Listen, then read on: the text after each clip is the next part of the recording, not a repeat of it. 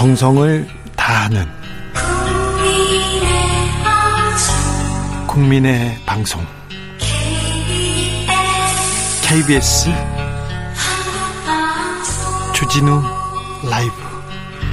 그냥 그렇다고요.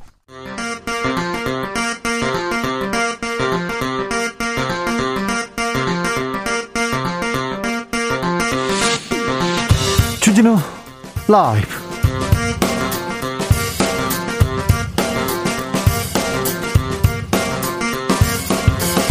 2021년 5월 31일 월요일입니다. 안녕하십니까. 주진우입니다. 대선 시계가 빨라지고 있습니다. 이재명 지사가 6월 15일에 행사를 예고했는데 사실상 대선 출정식이라는 말이 나왔습니다. 윤석열 전 검찰총장은 주말에 만난 권성동 의원의 대권 도전 권유에 대해서 고개를 끄덕였다는 뉴스도 나왔네요. 보도가 쏟아지고 있습니다. 본격적인 대선 행보가 시작되고 정치권에는 변화의 바람이 불고 있습니다. 그런데 조용한 곳이 있습니다. 정의당. 정의당이 보는 대선. 시대 정신은 무엇일까요? 심상정 정의당 의원과 논해보겠습니다. 호랑이 등에 탔다. 이준석 돌풍 거칠 것이 없습니다. 영선 이준석 대 모두 합쳐 18선 중진들과의 승부. 중진 의원들이 과연 힘을 합치면 이준석을 이길 수는 있을까요? 최민희, 김연아 전 의원에게 어떻게 보고 느끼고 있는지 이야기 들어보겠습니다.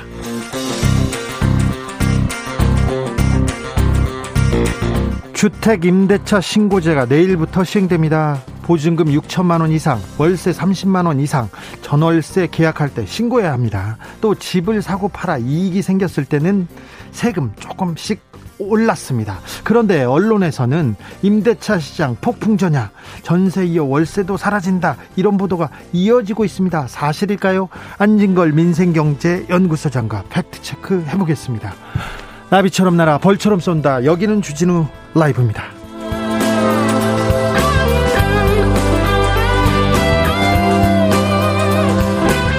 오늘도 자중차에 겸손하고 진정성 있게 여러분과 함께하겠습니다.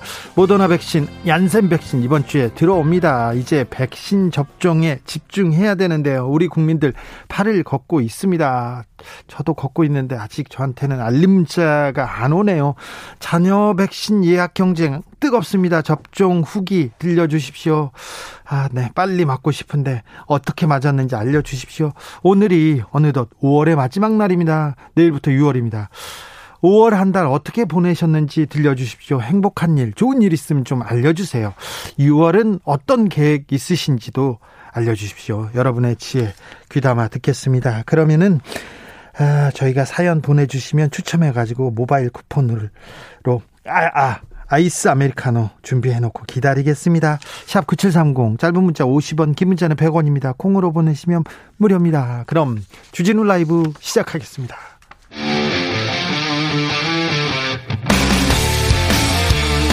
탐사보도 외길 인생 20년 주 기자가 제일 싫어하는 것은? 세상에서 비리와 부리가 사라지는 그날까지 오늘도 흔들림 없이 주진우 라이브와 함께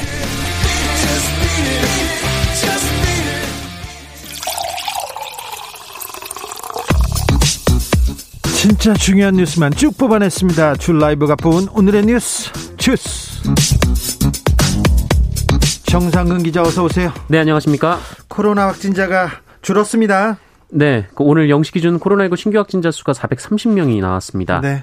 뭐 월요일 화요일에는 원래 확진자 수가 적기는 한데 그렇더라도 네 지난주 월요일에는 538명이었습니다. 네. 100명 넘게 줄어들었고 또 63일 만에 가장 적은 확진자 수이기도 합니다. 네.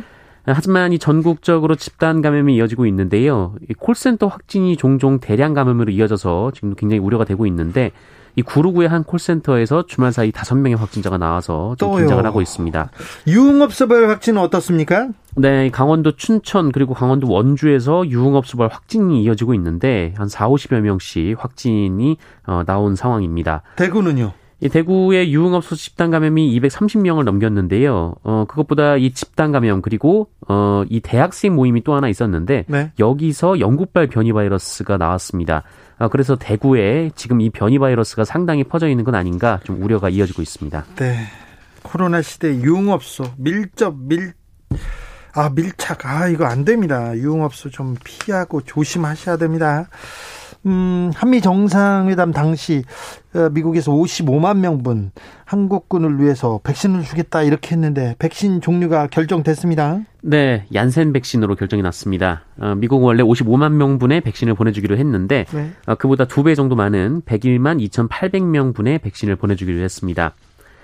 다만 이 얀센 백신이 국내에서는 30대 이상부터 맞을 수 있을 것으로 보여서 네. 원래 목적대로 군 장병에게 접종하지는 못할 것으로 보이고요.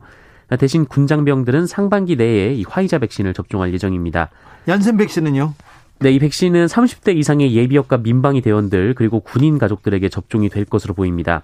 네. 어, 이에 따라 얀센 백신 접종자에 대한 사전 예약이 내일 0시부터 시작이 됩니다. 이 국방부 등 관계 부처로부터 접종 대상자로 사전 안내를 받은 사람 그리고 어, 예비군, 민방위 대원 등 접종 대상자는 이 코로나19 예방 접종 사전 사이, 사전 예약 사이트에서 사전 예약을 할 수가 있습니다. 부럽네요. 네. 예비군, 민방위가 부럽기는 처음입니다. 제가 아직 민방위를 하고 아, 있습니다. 아, 그래요? 네. 얀센 백신은 한 번만 맞으면 되잖아요. 맞습니다. 특히 얀센 백신이 1회만 접종을 하기 때문에 네. 어, 얀센 백신 접종자는 접종 완료자가 한 2주 후에 될 수 있을 것으로 보입니다. 정상근 기자는 그럼 얀센 백신 노리려고 합니까? 새벽에 한번 접속을 해보려고 합니다. 부럽네요. 모더나 백신 내일 들어온다고요? 네, 이 모더나 백신이 내일 우리 처음으로 우리나라에 들어옵니다. 이 백신 종류도 많아지고 물량도 속속 국내에 들어오고 있어서 최근 하루 70만 명대까지 늘어난 이 백신 신규 접종 인원이 어, 최대 하루 100만 명까지도 가능해질 전망입니다. 이 백신 물량이 충분히 확보된 만큼 협조가 잘 이루어지면 정부는 상반기 1,300만 명 접종 목표를 넘어서 1,400만 명까지 그 1차 접종을 할 수 있을 것으로 기대를 하고 있습니다. 네. 한편 오늘 0시 기준으로 백신 누적 접종자는 1, 2차 합계 754만 2,308건입니다. 1차 어, 접종만 539만, 539만 건 이상이 나와서 네. 어, 국내 인구의 10% 이상이 최소 1차 접종을 마친 상황입니다. 백신 접종률이 좀 쭉쭉 올라갑니다. 속도가 납니다. 백신 접종하겠다는 사람도 많아요. 불안감 뚫고 접종하겠다는 사람 많습니다. 네, 이 정부가 한국리서치에 의뢰해서 지난달 25일부터 27일까지 성인들을 대상으로 코로나19 백신 접종 의향을 물은 결과 국민 10명 중 7명 정도가 백신을 접종할 의향이 있다라고 답을 했습니다. 네. 어, 백신 접종이 본격화되면서 접종 의향이 점점 커지고 있는데요. 지난달에 조사했을 때보다 7.8%포인트나 올랐습니다. 백신의 효과를 믿을 수 없다는 응답 비율도 줄어들고 있고요. 또 접종자 대부분은 타인에게 접종을 추천한다. 이렇게 응답하기도 했습니다. 네. 8568님께서 아들이 전화로 예약해서 아스트라제네카 백신 맞았다네요. 부럽습니다. 아들은 31살입니다. 어이구, 부럽습니다. 0829님께서는 73살 어머님 토요일 날 아스트라제네카 백신 맞으셨는데 아무렇지도 않으니까 너희도 꼭 맞으시라고 신신당부하셨어요. 아 그래요? 8240님께서는 그제 29일에 급하게 알림이 와서 집사람이랑 후딱 맞고 왔는데 열도 없고 멀쩡해서 기분 좋게 좀 당황스럽네요. 얘기합니다. 열도 없고 멀쩡해서 당황스럽습니까? 다행이네요. 어, 백신 맞고 하루 이틀 뭐 근육통이 있다 아프다 그런 사람들도 있어요. 네네. 그런데 약 먹고 그러면 괜찮다고 하니까 아, 네, 괜찮다고 하니까 걱정하지 않으셔도 됩니다. 네.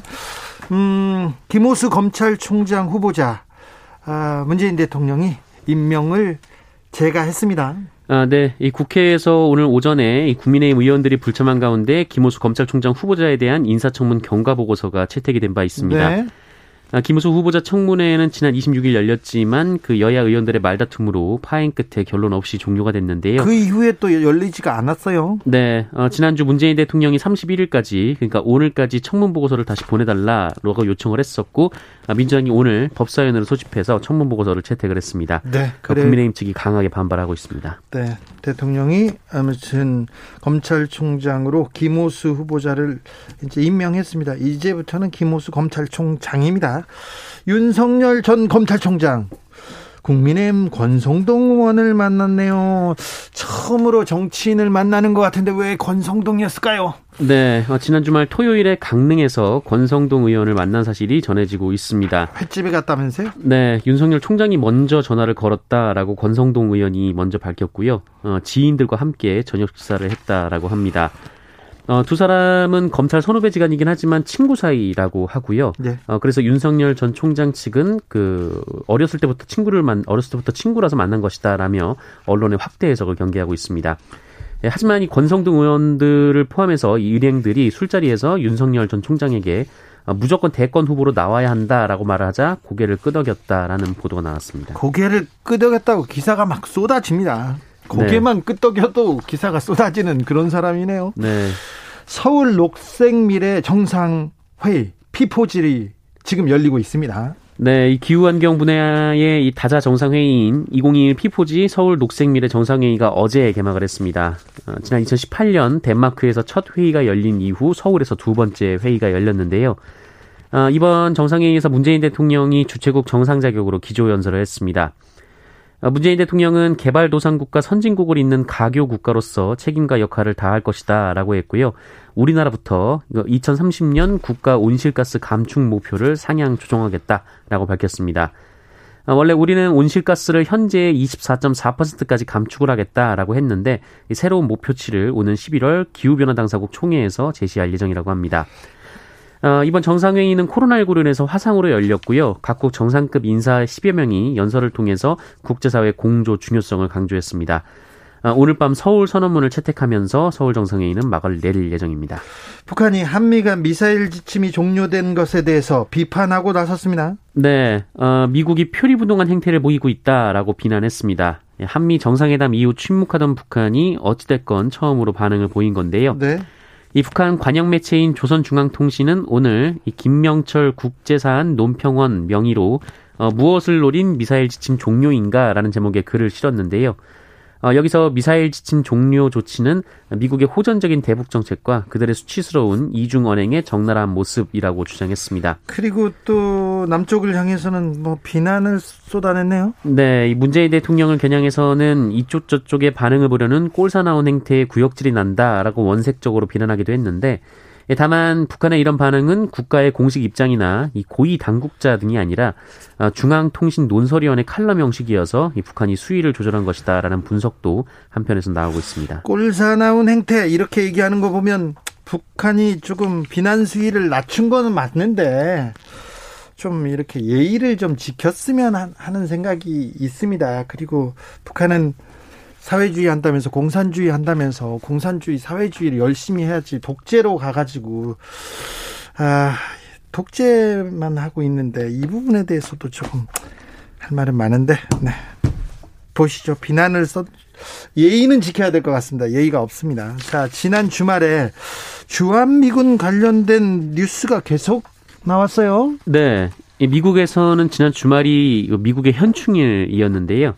어, 주한미군 등 외국인 2천여 명이 부산 해운대 해수욕장에서 방역 수칙을 위반하고 술판을 벌여서 주민 신고가 빗발이 쳤습니다. 왜 해운대로 몰려갔죠? 어, 근데 지난해에도 비슷한 일이 있었는데요. 맞아요. 네, 이 지난해 7월이었죠. 이 네. 코로나19 확산되는 와중에 주한미군 장병들이 해수 해운대에 모여서 예. 이 폭죽을 터뜨리며 소란을 피웠던 사건이 있었습니다. 네.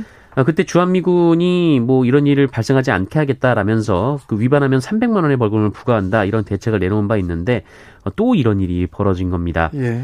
어, 그 지난 토요일에도 이들은 마스크를 벗은 채 소란을 피우기도 하고요. 이 해운대에서는 이 폭죽을 터뜨리는 게 금지돼 있는데 어, 여기서 폭죽을 터뜨리기도 했습니다.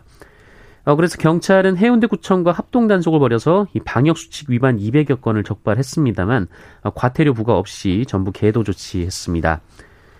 어, 그리고 사건이 하나 더 있었는데요. 이 지난 토요일 밤, 이 술에 취해서 이태원을 돌아다니면서 아무 이유 없이 한국인 남성 3명을 폭행한 혐의로 이 주한미군 소속 34살 A씨가 입건됐습니다. 아직도 이런 사람이 네 미팔군 평택기지 소속 하사인데요. 이 길을 가던 남성의 얼굴을 주먹으로 때리거나 그 오토바이를 타고 있던 남성을 넘어뜨리고 폭행한 혐의입니다. 경찰은 현행범으로 체포해서 미국 헌병에 인계했고요. 조만간 소환해서 자세한 경위를 파악할 예정이라고 합니다. 네, 경찰에서 이게 소환해서 따끔하게 이게 벌을 줘야 됩니다. 네, 한편 주한미군 사령부는 해운대 논란과 관련해서 한국 경찰과 협력해서 주한미군 관련자들이 연루됐는지 확인하고 있다라며 현재 조사가 진행 중이므로 완료될 때까지는 어떠한 의견도 밝히지 않을 것이다라고 말했다고 합니다. 관련자들이 연루됐는지 확인하고 있다면서 확인 연루됐어요. 확인됐는데 확인 5분도 안 걸릴 것 같은데요. 네, 어, 빨리 확인해 주시기 바랍니다. 고 손정민 씨의 친구 휴대폰이 어, 어제 발견됐어요. 네, 한강공원에서 실종된 후 사망한 채 발견된 고 손정민 씨와 술자리를 같이 했던 이 친구 A 씨의 휴대전화를 어제 경찰이 확보했습니다. 어, A 씨는 한강공원에서 술을 먹다가 잠이 들었고 이후 혼자 집으로 왔다라고 밝힌 바 있는데요. 아, 그때 이 손정민 씨와 자신의 휴대전화가 바뀌었다고 했고 이 바뀐 친구의 휴대전화 행방이 묘연해진 상황이었습니다. 네. 어, 이 A 씨의 휴대전화를 처음 발견한 건 환경미원인 것으로 전해지고 있는데요. 어, 휴대전화를 밤, 한강공원 반포 안내센터에 제출을 했고 어, 경찰이 이를 통해 휴대폰을 확보했습니다. 보름 전에 어, 취득한 지금 전화기라고 지금 보도가 나오고 있어요. 네. 이 경찰은 친구 A 씨로부터 비밀번호를 알고 아, 비밀번호를 받고 그 친구 전화를 확인을 했고요. 다만 어, 안에서 어떤 내용을 찾았는지 사건의 실마리가 있는지 밝혀지지는 않은 상황입니다. 아무튼 휴대전화가 나왔으니까 조금 어, 이 사건의 실체가 실체한테 실체가 좀 밝혀지기를 바랍니다. 음. 그래야 될 텐데. 울산의 한 재련소에서 노동자 노동자 두 명이 사망하는 사고가 벌어졌습니다. 네, 그 울산광역시에 있는 이 고려아연 온산 재련소에서 어제 오전 9시 30분쯤 이 컨테이너 청소를 하던 노동자 두 명이 쓰러진 채 발견됐습니다. 발견 즉시 병원으로 옮겨졌지만 모두 숨졌는데요. 소방당국은 이들이 유독가스를 흡입해서 질식한 것으로 추정하고 있습니다. 어, 이들이 일한 곳은 이 녹은 금속 물질을 임시 보관하는 곳 주변이었는데요. 이 위험한 작업을 하는데 이 사망 사고가 계속 일어남에도 이 그 사업장에서 개선이 이루어지지 않고 있는 상황입니다. 이 사고가 난 고려아연 이 온산 온산 재련소는 그 아연, 납, 구리, 황산 등을 생산하는 업체인데요. 이 매년 안전 사고가 끊이지 않아서 문제가 된 곳으로 어, 고용노동부가 지난해 공개한 만 명당 하청 노동자 사망 비율이 가장 높은 업체입니다. 이건 문제가 있는 회사였네요. 네, 이 지난 10년간 최소 11명이나 사망을 한 바 있고 매년 사망 사고가 났다고 볼 수밖에 없는 그런 곳이었어요. 통계적으로는 그렇습니다. 아, 지난 2016년에는 황산 누출 사고로 두 명이 숨져서 대국민 사과문까지 발표한 바 있습니다. 어, 하지만 그 이후에도 거의 매년 이 끼임, 추락 사고 등으로 사망자가 발생했는데 이 회사의 과실이 크지만 이 회사는 그동안 벌금형 그리고 집행유예 처벌만 받아왔던 상황이라고 합니다. 돈 조금 내면 이 안전설비 안 해도 되니까 돈 안 쓰겠다는 거 아니에요. 이익을 위해서 노동자의 생명을 바꾸는 이런 세상은 좀 바꾸자고 얘기하지 않습니까? 얼마나 더 많은 노동자가 죽어야 하, 바뀔 수 있을지 그동안 벌금 조금 내고 집행유예, 집행유예는 아무것도 아니에요. 네. 2년 동안, 3년 동안, 어. 일이 벌어지면 아무것도 아닙니다. 그래서 이런 일이 계속 벌어지는 거 아닙니까? 좀. 이 지난주에 네 지난주에 이제 파지에 깔려 숨진 노동자가 있다고 말씀드렸는데 네. 그 언론에서 현장을 다시 취재했는데 이 똑같은 방식으로 근무를 계속하고 있었다. 불과 몇십 분 후에 기계가 다시 돌아갔다는 거 아닙니까? 사람이 죽었는데. 아, 참. 계속. 계속 전해드리겠습니다. 이 울산 재련소 사장님 어떻게 되는지 꼭 알아서 계속 계속 물어보겠습니다. 음, 현역 입영을 피하려고 체중을 이렇게 줄였어요. 줄였는데 징역형을 받았네요. 네, 이 고의로 체중을 줄여서 현역병 입대를 기피한 혐의로 기소된 남성이 1심에 이어 2심에서도 징역형을 받았습니다. 네. 어, 이 남성은 지난 2016년 이 몸무게 49.2kg으로 이 체질량 지수 17.3을 기록해서 현역병 대상으로 분류가 됐었는데요. 예. 어, 이듬해 10월 다시 검사를 받았을 땐 이 체중을 줄여서 이 체질량 지수 16.4로 4급 판정을 받았습니다. 네. 어, 그런데 4급 판정을 받은 이후에 또다시 병무청 조사를 받고 체중을 재보니까 이번에는 또 그 체중이 늘었던 건데요. 네.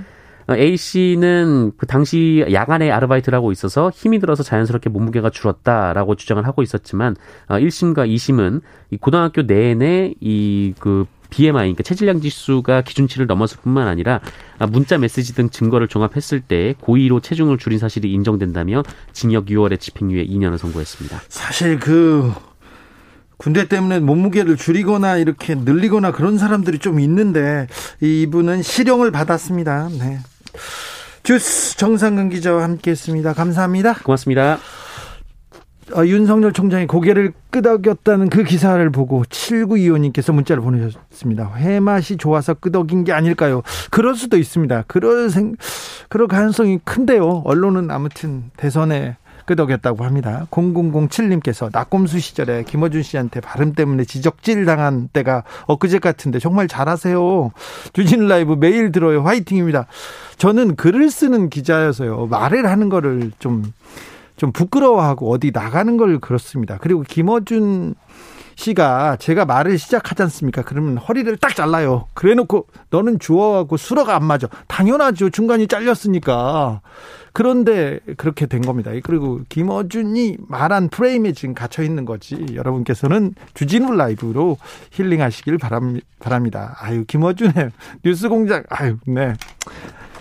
김어준한테 그 놀란 가슴 주진우로 힐링하기 바랍니다. 7798님께서 제주 택배기사입니다. 오랜만에 글을 올리는데요. 매일 듣고 있습니다. 제주에서 듣고 계시겠군요. 감사합니다. 오늘 배달하다 보니까 약국에 타이레놀이 품절됐다는 글이 붙여 있더라고요. 이러다 타이레놀도 품귀 현상이 일어나는 거 아니겠죠? 얘기하는데 타이레놀이 없다 이런 기사가 나왔어요. 그래서 지금 좀 불안해서 자꾸 타이레놀을 사는 것 같은데 저 여기 방송 들어오기 전에 두통이 있어서 타이레놀 사 먹었거든요.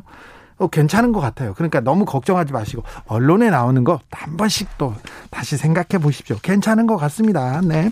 교통정보센터 다녀오겠습니다. 공인혜 씨. 주진우 라이브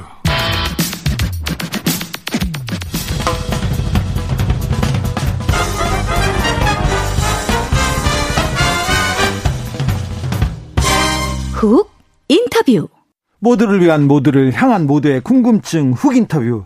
성난 부동산 민심을 잡아라. 4.7 재보궐선거 이후 정치권에 내려진 국민의 명령입니다. 여야가 부동산 민심을 잡겠다고 사활을 걸었는데 잘 되고 있는지 아 직 아쉬운 것 같습니다. 거대 양당이 모두 기득권 편에 서서 부동산 정책을 내니까 집값이 계속 오르기만 한다 이렇게 비판하셨습니다. 정의당이 생각하는 부동산 정의는 뭘까요? 심상정 정의당 의원 모셨습니다. 안녕하세요. 네, 안녕하세요. 오랜만입니다. 네, 오랜만입니다. 왜 이리 안 보셨어요? 아, 요즘에 에, 그런 인사를 많이 듣는데요. 네. 어, 디 갔다 온 건 아니고 네. 국회의원하고 또 당 부동산 특위장 활동을 열심히 하고 있습니다. 그래요? 언론만 좀 안 했어요 그동안에. 왜 그러셨어요? 어, 생각도 좀 정리하고 네. 또 대표도 그만뒀는데 네. 또새 어, 대표가 얼굴에 저 언론에 많이 나오는 게 좋죠. 그런가요? 네. 좀 장혜영, 류호정 뭐 다른 의원들 네. 잘하고 있습니까? 네, 잘하고 있습니다. 잘하고 있어요? 네. 정의당은 안녕합니까? 아, 정의당 당연히 안녕하지요. 그래요? 왜 정의당이 뭐 그 아마 많은 분들이 네. 왜 이렇게 저 그 힘이 많이 없냐 이런 얘기를 많이 듣는데 그렇죠 심세, 심상정 노회찬 없으니까 힘이 없다. 네, 그거는 나는 좀 아니라고 생각하고 네. 어, 사실 작년에 그 비례연합당 폭거 이후에 예. 저희가 이제 9.7%를 받았는데 지지는 이제 9.7%를 받았는데 의석이 2%밖에 안 되잖아요. 네. 사실 6석 가지고 이렇게 할 수 있는 일이 많지 않습니다. 네. 그렇지만 그럼에도 불구하고 이제 큰 당들이 못하는 어, 우리 사회적 약자를 대변하고 또 민생을 챙기는 일은 누구보다도 헌신적으로 하고 있어요. 네. 예를 들면 뭐, 어, 겨울 내내 단식하면서 중대재해기업 처벌법 어, 아쉽지만 또 만들어냈고 또 국민 80%가 지지하고 있지만 지금 큰 당들이 안 움직이는 차별금지법도 지금 적극적으로 밀고 있고요. 네. 또 부동산 문제에 대해서도 집 없는 서민을 대변하는 목소리는 저희가 유일하지 않나 이렇게 생각합니다. 네. 어, 민주당이 기득권 세력이 됐다면서 강하게 비판하셨던데 어, 민주당 문재인 정부 아쉬운 점이 많습니까? 지금 이제 민심과 아주 동떨어져 있죠. 그러니까 대통령 선거, 지방 선거, 또 국회의원 선거를 국민들이 전폭적으로 이렇게 뒷받침을 한 거는 네. 과감한 민생 개혁을 하라고 한 건데 네. 사실 그 동안의 민생 정책은 완전 실패했다고 봐요. 예를 들면 어 이제 아주 오랜 수건이었던 경제민주화 3법 같은 경우는 완전히 용두삼이 됐고요. 네. 또 아까도 말씀드렸지만 중대재해기업처벌법은 재계의 입김에 핵심 조항 다 녹아내렸어요. 네. 그리고 이제 부동산 투기 이제 세력 뒤쫓다가 사실 부동산 가격 뭐 역대 정권 중에 최고 폭등했고 또 무엇보다도 다주택자가 가장 많이 양산됐습니다. 이제 문재인 정부 하에서. 네. 어, 그렇기 때문에 국민들의 그 실망과 분노가 사칠 보궐선거에 반영된 것이다 이렇게 봅니다. 어, 이후에 미, 음. 민주당에서 부동산 잡겠다, 이제 정신 차렸다 하면서 이렇게 자꾸 부동산 정책을 쏟아내고 있는데 어떻게 네. 보십니까? 그러니까 이제 결국은 어 부자 감세하고 어 빚내서 집 사라 이건데요. 저는 이제 그 구체적인 내용보다도 사칠 보선 이후에 에 민주당의 태도는 어 정말 우왕좌왕 중심을 잃었다 이렇게 봐요. 어 그러니까 어 투기 세력들이 이제 흔들면 어, 어 굴복시킬 수 있다 이런 자신감을 줬고 네. 어, 그래서 지금 다 버티기 들어갔지 않습니까? 네. 이렇게 되면은 어떤 정책이든 이제 백약이 무효다 이런 생각이 듭니다. 어, 최근에 정의당이 국민의힘, 국민의당하고 손잡고, 어, LH 특공, 국정조사 요구서 제출했습니다. 네. 민주당에서는 거부했고요. 네. 이, 이 부분은 어떻게 보십니까? 그 뭐, 이제 뭐, 왜, 왜, 왜 국민의힘하고 손잡고 하냐 이런 얘기들 많이 하는데, 네. 어, 이 특공 음, 폐지와 국정조사 제안은 이제 저희가 드린 거고요. 네. 더불어민주당하고 국민의힘에게 공의 요구를 했는데 이제 국민의힘하고 국민의당 호응을 해서 국정조사 요구를 했고요. 어, 몇 얼마 전에 당정 협의를 통해서 특 공, 그러니까 예. 제가 제안한 특공 폐지는 이제 전격 수용이 됐어요. 예. 다행이라고 생각하고 그럼에도 불구하고 지난번 관세평가분류원에서 드러난 것처럼 그러니까 각 핵심 부처들의 총체적인 기강 회의가 있었고 또 특공이 어떻게 투기로 전환됐는가 또 특공 폐지 후에 대책은 어떻게 만들어야 되는가 이런 것들은 어, 여야가 머리를 맞대고 국회에서 해야 될 일이라고 생각하고요. 특히 특공 문제는 문재인 정부에만 있었던 일이 아니고 과거 이명박 박근혜 정부를 거치면서 누적된 거거든요. 네. 그래서 저는 여야가 머리 맞대고 같이 풀자. 집권 여당이 아무리 힘이 세도 혼자 하려고 하면 안 된다. 네. 그 말씀 드립니다. 네. 5007님께서 와, 존경하는 심상진 심상정 의원님 너무 반가워서 반찬 만들다가 장갑 벗고 문자 보냅니다. 자주 뵙고 싶어요. 이런 분들 많습니다. 네.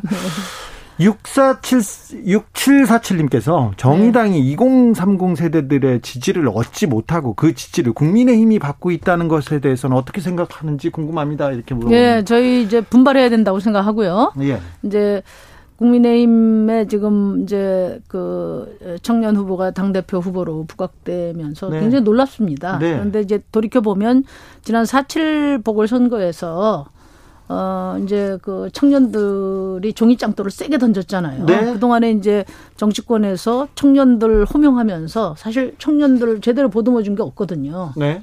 그 청년 유권자들의 분노, 음. 참여가 변화를 만들고 있는 거라고 저는 그렇게 보고요. 어, 그렇지만 제가 분명히 말씀드리고 싶은 것은 청년 정치를 가장 적극적으로 강력하게 추진해 온 정당이 이제 정의당이고 정의당이죠. 저 심상정이라고 생각합니다. 심상정이죠. 네, 그런데 네. 지금은 정의당에서 청년 정책이 보이지 않아요. 어, 젠더 이슈는 좀 보이고요. 그리고 청년 정의당에서 40세 이상만 대통령 어, 출마하고 있으니 이거 규제 철폐해야 된다 촉구했는데 이게 그렇게 중요하고 시급한 문제는 아니잖아요. 아니 그러니까 청년 정책이 안 보인다는 게 아니라 이제 저희 당의 마이크가 좀 작을 뿐이죠. 아. 사실 이제 청년 정치와 관련해서는 이제 정책도 물론 우리가 앞장서 낸 게 많습니다. 이번 재보선 재, 재선 저 보궐선거 때 보면 청년 기초 자산제 그 이제 제가 제일 먼저 낸 거예요. 그런데 지금 사실은 이제 동의도 없이 다들 이제 이렇게 사용하고 있는데 에, 그것도 있고 그다음에 어 청년 정의당도 단단하게 만들어져서 지금 청년 정치에 저는 산실로 성장해 가고 있다고 보고요. 또 무엇보다도 청년들의 정책을 대변하는 것도 중요하지만 청년들에게 마이크를 주고 또 자신들이 살아갈 미래 사회에 대해서 기획하도록 하는 것이 더 중요하다. 그런 점에서 어, 당내에서도 당 안팎에서 많은 논란이 있었지만 청년 비례의 그 명부를 어, 정당 사상 처음으로 만들어서 저희 당에 지금 두 석이면은 다른 당에 한 4, 50석 되는 거거든요. 네. 맡겨놓고 있고 이제 뭐 여러 어 저 시행착오들도 있지만 저는 뭐 어, 청년의 문화와 정서, 감성이 대한민국 국회를 많이 바꾸고 있다고 봅니다. 정의당이 마이크는 작았지만 그래도 심상정이 그래도 노회찬이 다 돌파했었는데 예전에는 그랬는데 그런 생각도 합니다. 조국 전 장관 문제에 대해서는 정의당은 좀 비판적이었어요. 그때부터 민주당 음, 지지자들하고 약간 대립하는 그런 모습도 보였고요.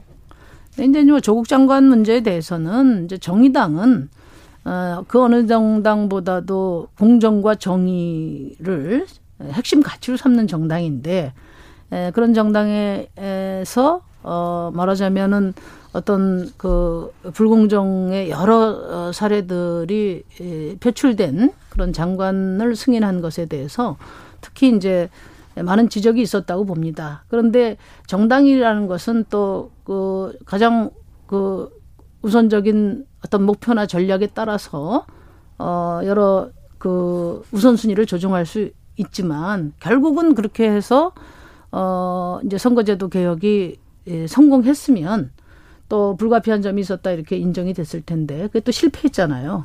어, 그러니까 당연히 예, 정의당으로서는 어, 조국 장관의 그 불공정 문제를 더 적극적으로 제기하고 또 청년들의 어, 미래를 열어갈 수 있는 어떤 공정사회에 대한 어그 입장을 그 열망을 더 적극적으로 대변했어야 된다 하는 그런 지적을 저희는 받아들입니다.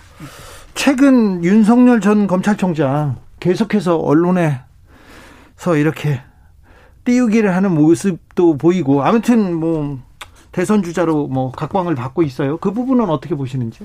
글쎄 뭐 저는 그분을 본 적도 없고 네. 그분이 뭐 대선 출마 선언을 한 것도 아니기 때문에 이제 언론이 이제 많이 앞서가고 있는 거죠. 어, 저는 지켜보고 있습니다. 그러나 누구든 어, 국민들의 새로운 기대를 모으는 사람은 이제 기성 어, 큰 정당들에 대한 불신 때문에 이제 새로운 기대가 모아지는 거잖아요. 네. 어, 그 점을 명심해야 된다고 생각해요. 어, 예전에 이제 안철수 씨 같은 경우도 어그 이제 민주당에 들어가서 네. 결국은 이제 거기서 스무 석을 가지고 나와서 이제 자기 정치를 시작했는데 저는 어그 당시에 그래서 결국은 새 정치가 헌 정치가 돼버렸다 이렇게 보거든요. 네. 그런 점에서 보면 윤석열 어, 총장이 만약에 에, 그 대선에 출마할 생각이 있다면 어, 국민들의 기대가 모아지는 그곳에서 어부터 어, 국민과 함께 에, 검증해 받아 검증해 나가야 된다 이렇게 봅니다. 뭐 출마 선언을 하지도 않은 윤석열이 저렇게 지지율이 높습니다. 정의당에 기성정당에 들어가서 예를 들면 뭐 국민의힘이나 이런 기성정당에 들어가서 어, 쉬운 정치하려고 하는 것은 국민의 바람에 어긋나는 것이다. 저는 그렇게 말씀드리고 싶어요. 네. 정의당도 대선 플랜을 잘 가동하고 있죠. 지금 이제 당에서 논의를 이제 시작을 했어요. 빠른 속도로만 논의가 진행될 것 같습니다. 네. 이재명 지사가 최근에 정의당에 사과했습니까? 음, 그게요. 좀 황당한 일이 있어서 그랬는데 그러니까 이제 그 노동 지금 이제 법적으로 아직도 우리나라는 노동절이 아니고 근로자의 날이거든요. 네. 그래서 그 근로자의 날을 노동절로 바꿔야 된다는 것을 어, 우리 당은 일관되게 이제 주장해 왔고 네. 또 저도 이제 그 법안도 내고 예. 또뭐 여러 어 캠페인도 하고 그랬는데 네. 아마 그 어, 경기도의 그 노동 담당 그 공무원이 네. 에, 이거를 그 근로자의 날을 노동절로 바꾸려고 하는데 정의당이 반대해서 안 된다. 이렇게 이제 좀 황당한 얘기를 했나 봐요. 네. 아, 그래서 사실과 다르네요. 네, 그래서 이제 에, 지사께서 직접 사과한 것으로 알고 있습니다. 네. 0688님께서 정의당의 라스트 제다이 상정 씨 화이팅 합니다. 음. 2661님께서 심의원님 화이팅. 그리고 법사위 때문에 늘 시끄러운데 이번에 법사위 기능을 축소시키는 건 어떨까요? 그래도 법사위만 노른자일까요? 이렇게 물어봅니다. 그러니까 이제 저는 그게 바로 내로남불 정치라고 보는데요. 원래 법사위에서 어그 자꾸 심사 기능만 하는 것으로 네. 어 정치적인 다른 상임위원회에서 심의한 것을 다시 내용적으로 건드리는 일은 하지 말아야 된다 이런 얘기가 있었지 않습니까? 그게 네. 사실은 여야 공통된 의견이에요. 자기들이 집권하면은 어, 법사위를 사수하면서 어, 그법 개정안을 계속 법 개정을 계속 미루고 있단 말이에요. 저는 네. 지금 민주당이 이 법사위 가지고 이렇게 국회를 긴장시키고 또 어, 대결하도록 만들지 않으려면 민주당이 집권했을 때 지금 음? 법사위를 기능 조정하는 법안을 빨리 처리해야 된다고 봅니다. 그, 네네. 네. 그게 책임 있는 태도라고 봐요. 아, 0002님께서 심상정으로 삼행시를 보냈습니다. 심, 심각하고, 심각하게 고민하고 상, 상식이 통하는 정, 정치를 해주세요. 지지합니다. 이래, 이렇게 얘기했습니다. 진, 98, 진즉에 나올 거 그랬네요. 지지가 이렇게 많으면. 심상정 지지자들, 지금 가족 친구들 다 온 것 같아요. 9849님께서 심상정 의원님 앞에 나서 주셔야 합니다. 정의당이 힘을 받을 수 있어요. 그래야 인지도가 낮아져서 마이크가 작아지고 있습니다. 이렇게 걱정하는 사람이 있습니다. 네. 자, 지금 민주당이 네. 국민의 마음을 잘 못 얻고 있는 것 같죠? 네, 그렇습니다. 뭘 어떻게 하면 마음을 얻을 수 있을까요? 좀 알려주세요. 그러니까 저는 이제 뭐 이게 좀 오래된 좀 지난 얘기인데 네.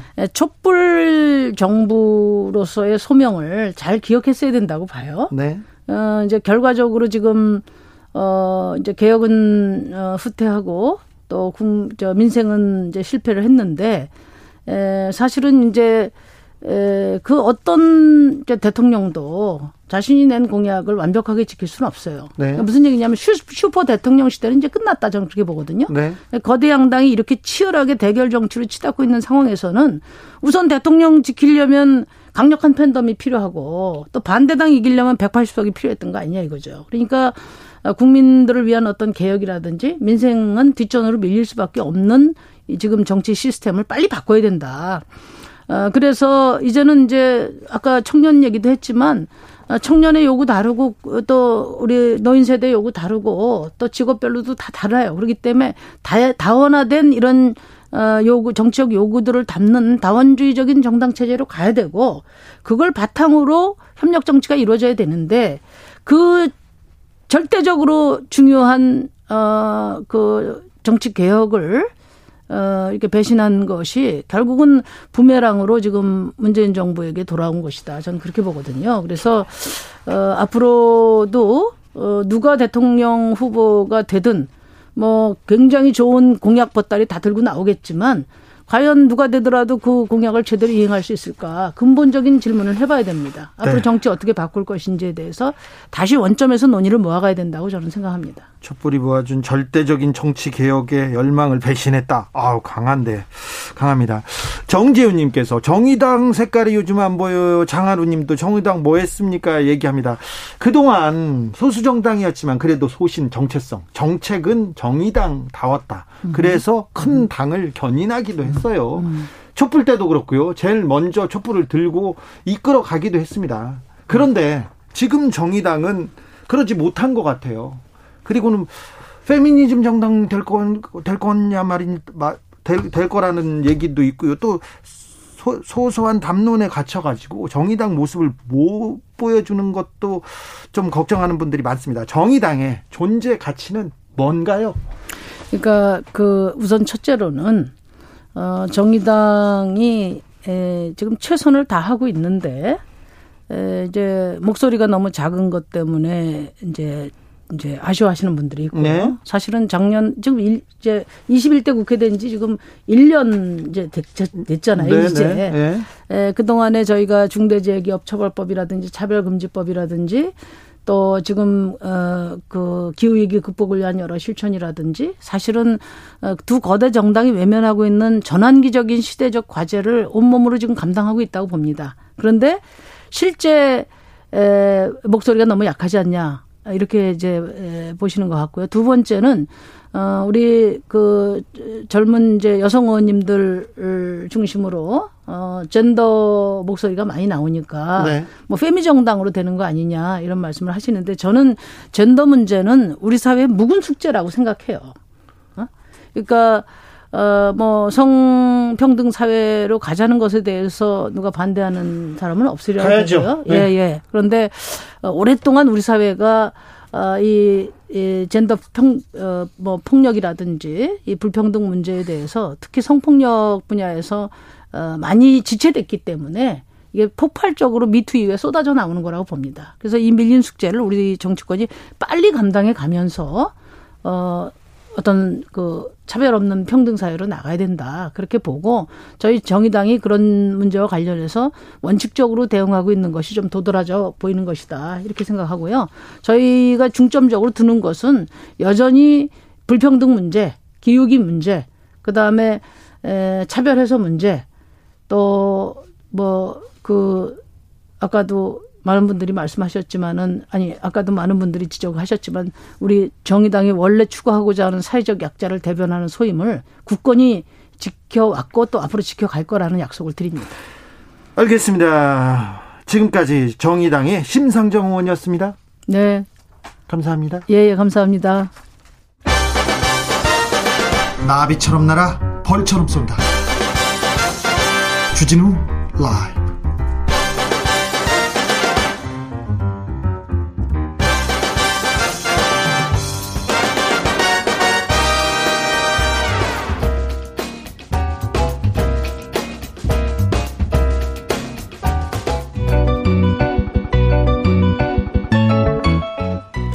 한층 날카롭다. 한결 정확하다. 한편 세심하다. 밖에서 보는 내밀한 분석 정치적 원의 시점. 오늘의 정치권 상황 원외에서 더 정확하게 더 세밀하게 분석합니다. 최민희 전 더불어민주당 의원 어서 오세요. 안녕하세요. 불굴의 희망 최민희입니다. 불굴의 희망 최민희 그리고 일산의 희망 김연아 국민의힘 비상대책위원 오셨습니다. 네, 일산의 핑크 마스크 김연아입니다. 네. 자, 심상정 의원이 오랜만에 다녀가셨어요. 네. 네. 정의당의 존재감이 없다고 이렇게 했더니 뭐 마이크가 작다고 계속 얘기하는데 어, 어떻게 들으셨어요? 그냥 뭐 정의당이 할 말을 했는데 그 중에 팩트 체크를 하나 해야 될 것 같아요. 네. 그 이재명 지사 관련 부분은 도의 그 담당자가 잘못 보고를 하니까 네, 네. 그 자리에서 이재명 지사가 내가 알고 있던 정의당의 입장과는 다른 것 같다. 그러니까 다시 확인하고 보고해라 이렇게 얘기를 했습니다. 네. 그런데 그 도 담당자가 잘못 보고한 거잖아요. 네. 그러니까 그냥 그냥 사과를 한 거지 사실 이재명 지사가 그 자리에서 그러냐라고 했다면 모를까. 아니 아니요. 그 심상정 의원도 그 얘기했어요. 도 그 관계자가 잘못 얘기를 해서 그냥 사과를 한 거라. 그러니까 그냥 사과한 거죠. 네네. 근데 그 사이에 네. 이재명 지사는 그게 아닐 것이다라고 취지로 얘기했기 때문에 네. 사실 그 담당자가 좀 문책 견책 당해야죠. 네네. 뭐 그 얘기는 뭐 그런 것 같습니다. 아, 국민의힘 분위기는 어떻습니까? 네, 저희요. 네. 익사이팅하죠. 지금이요. 그렇죠. 네. 어, 이준석 돌풍. 어우, 점점 무서워집니다. 호랑이가 되고 있어요. 호랑이 등에 탔다고 했는데 음. 호랑이처럼 보입니다. 아, 그러세요? 네. 네, 네. 호랑이는 많았어요, 근데. 그동안. 네. 네. 아니, 네. 뭐, 예. 자, 그런데, 자, 이준석을 그 다선의 의원들이 음. 만약에 이렇게 단일화를 하면 이게 판도가 좀 바뀔 수 있을까요? 물어보고 싶습니다. 어, 이제 뭐, 그, 표면적으로 내가 누구와 단일화 하겠다, 이렇게 하는 방법이 있고요. 네. 내부적으로 저희 이제 이준석 최고 후보와 나머지 네 분 중에서 그네 분들에게 지지하고 있는 정통 지지층들이 이제 다르게 뽑을 경우, 네. 그래서 이제 표가 당선 가능성이 높은 사람에게 이제 몰릴 경우 네. 이렇게 두 가지로 볼 수 있는데 일단 뭐 공개적으로 단일화를 할 경우에는 오히려 역풍이 불 거다. 어 진짜 영선인 저 신인 후보자 하나를 잡기 위해서 단일화를 하냐. 그렇죠. 뭐, 예, 이런 역풍이 불 거다라고 하는 것이 중론이고요. 그다음에 이제 그러면 암묵적으로 아 오히려 어 대세가 지금 뭐 이준석 최고와 또 나경원 대표가 아니니까 그럼 될 사람을 뽑아주자고 해서 정통 지지층들이 좀 다르게 뽑을 경우에 대해서는 아직 변수가 좀 남아 있는데 모르겠어요. 저희 그러니까 이제 인위적인 그런 인위적인 단일화는 없을 것 같다 이렇게 보시는 거죠? 네, 일단 뭐 그렇습니다. 네. 자, 어떻게 보세요? 우선 이게 당 대표 선거에서 이런 현상이 나타나는 것이 국민의힘으로서는 정, 그 생각을 하게 하는 지점이죠. 공직 후보라면 이거는 뭐 고민할 여지가 없어요. 그냥 네. 대세에 따르면 돼요. 네. 근데 당 대표의 역할과 공직 후보의 후보의 역할이 다르다 보니 그렇죠. 당 대표는 관리하는 거지 본인이 별이 되는 게 아니거든요. 네. 근데 지금은 거의 이준석 후보가 별이 되는 분위기이기 때문에 고민은 거기서 발생할 것 같고. 네. 그리고 그 인위적인 음, 단일화라고는 하지만 정치는 원래 단일화하는 거죠. 그런데 지금 모두가 이준석 대세로 인하여 그 단일화하는 거지 그게 뭐가 인위적 단일화입니까? 네. 단일화는 인위적인 거 아닌 게 없거든요. 네. 근데 별로 소용이 없을 것 같다. 이번에는 예, 그래서 이건 그냥 그 당원들의 깊은 고뇌의 결과를 순순히 따라야 되는 상황 같고 그런데 이제 제가 그 이준석 후보의 콘텐츠가 뭐냐. 네. 근데 이번에 그, 그 금낭묘계 얘기 나왔잖아요. 네. 그거 보면서, 어, 왜 저러지? 전 공정하지 않은 거잖아요. 아니, 그, 그걸, 왜 그걸, 그 수를 썼을까요? 예, 그러니까 이건 조금 음, 별 별이 되다 보니 네. 조금 앞으로 메시지에 주의해야 될 상황이 온 게 아닌가 싶고 거기에 더 나가서 오늘은 일부 기사에서 노무현 전 대통령 again 얘기를 했다는 기사까지 났거든요. 그래서 이런 부분은 이제 좀 관리해야 되는 부분일 것 같고 금낭묘계는 사실 귀에다 대고 소금거린 거지. 제갈공명이 군사들 앞에서 내가 조자룡에게 이 세계를 줬다 이런 것도 아니거든요. 네. 알겠습니다. 이준석 현상을 바라보는 민주당의 속내는 어떻습니까? 이것도 반반인 것 반반이죠. 같아요. 완전 갈리더라고요. 공직 후보라면 네.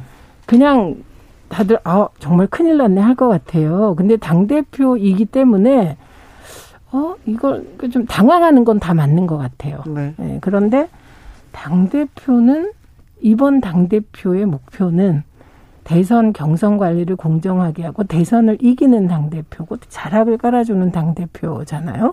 서포트하는 사람인데, 어, 저렇게 되면 어떻게 되지? 뭐 이 정도. 결국은 숨기는과 역기능이 다 있지 않습니까? 네.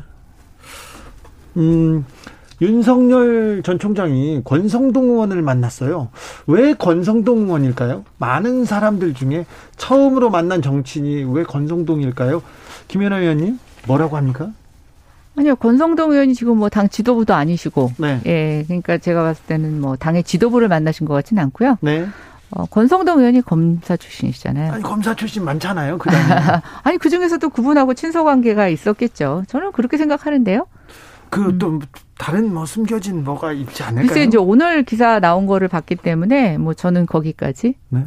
근데 음, 그냥 유유상종. 유유상종. 유유상종. 편한 분들이 검사끼리 만난 거니까 네. 뭐 좀 지켜봐야 될 것 같고 그거보다는 강원도는 방역 지침이 낮은가 보죠. 그렇게 마스크 안 쓰고 여섯 명 정도가 사진 찍고 이런 사진을 그냥 올린 거 보고 어 강원도는 방역 안 하나?